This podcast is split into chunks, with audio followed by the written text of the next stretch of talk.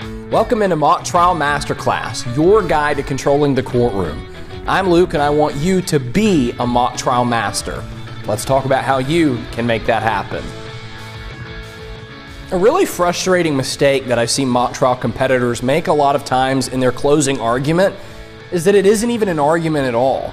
A lot of times I see competitors get up to give their closing argument and it simply devolves into opening statement number two, or second opening, if you will.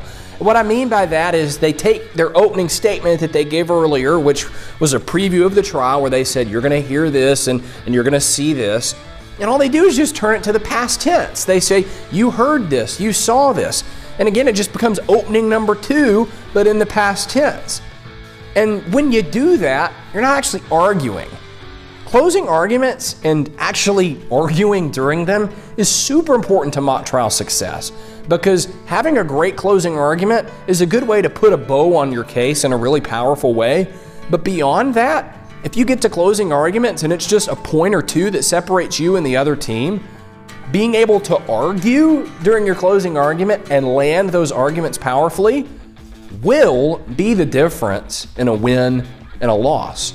So what we're gonna go over in this video is three steps to preparing an outstanding closing argument that accomplishes that every time.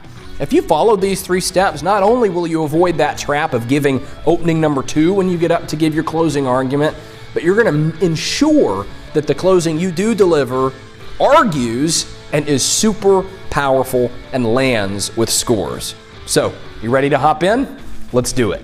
Step one to a great closing argument the first thing that needs to happen in your closing argument is you need to tell a story related to your case.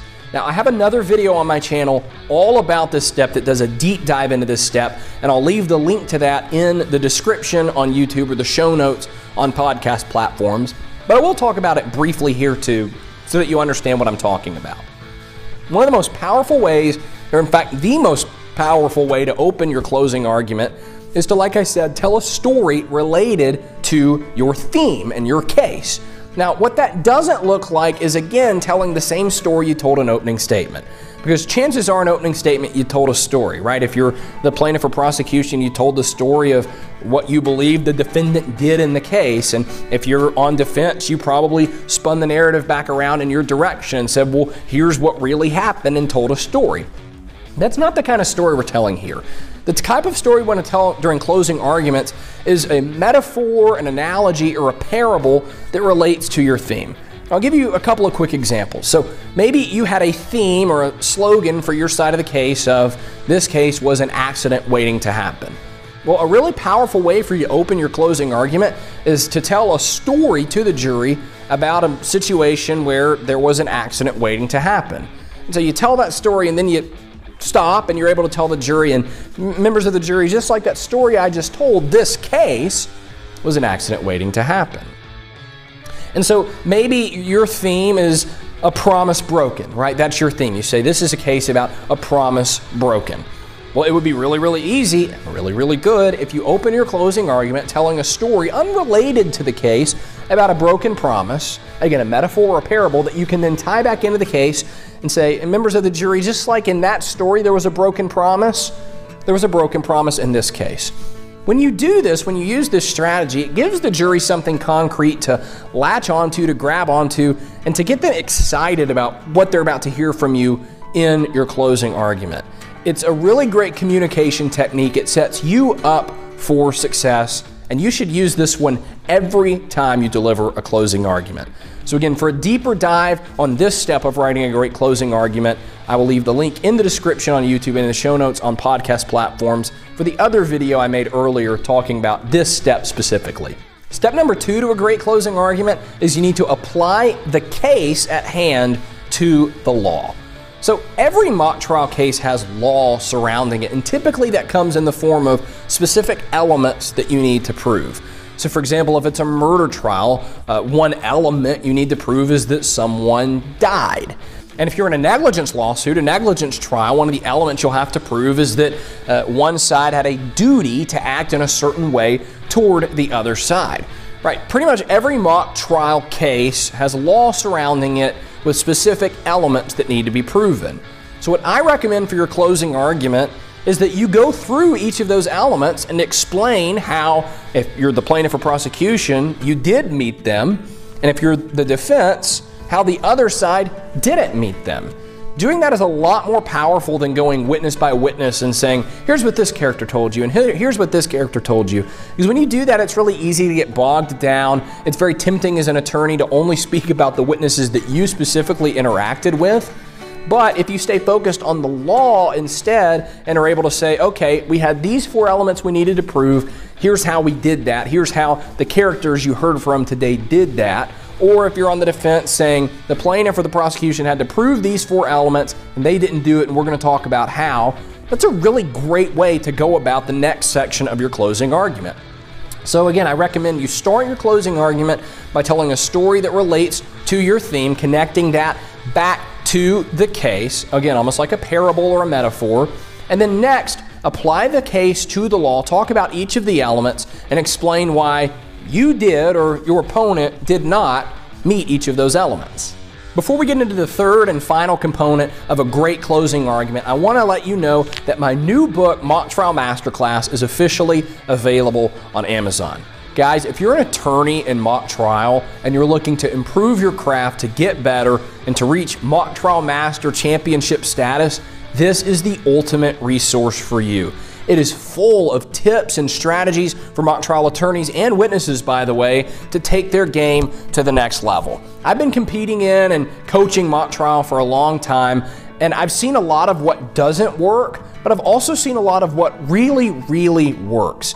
And I've done my best to compile all of that experience, all of that knowledge into this book.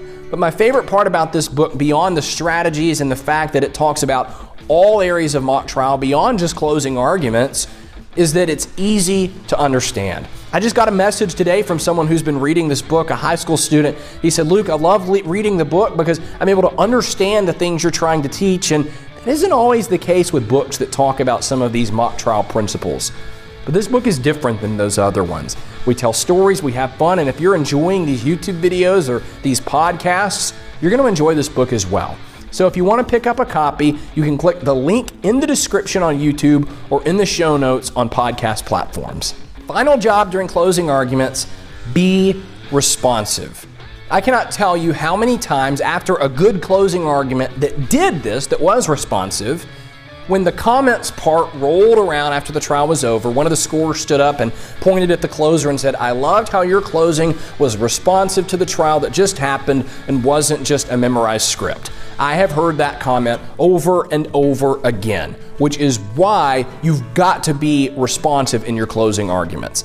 Even if you decide to script a vast majority of your closing argument, I don't necessarily have a problem with that, but you must leave room either at the end of your closing argument or throughout your closing argument to be responsive to the trial that just occurred.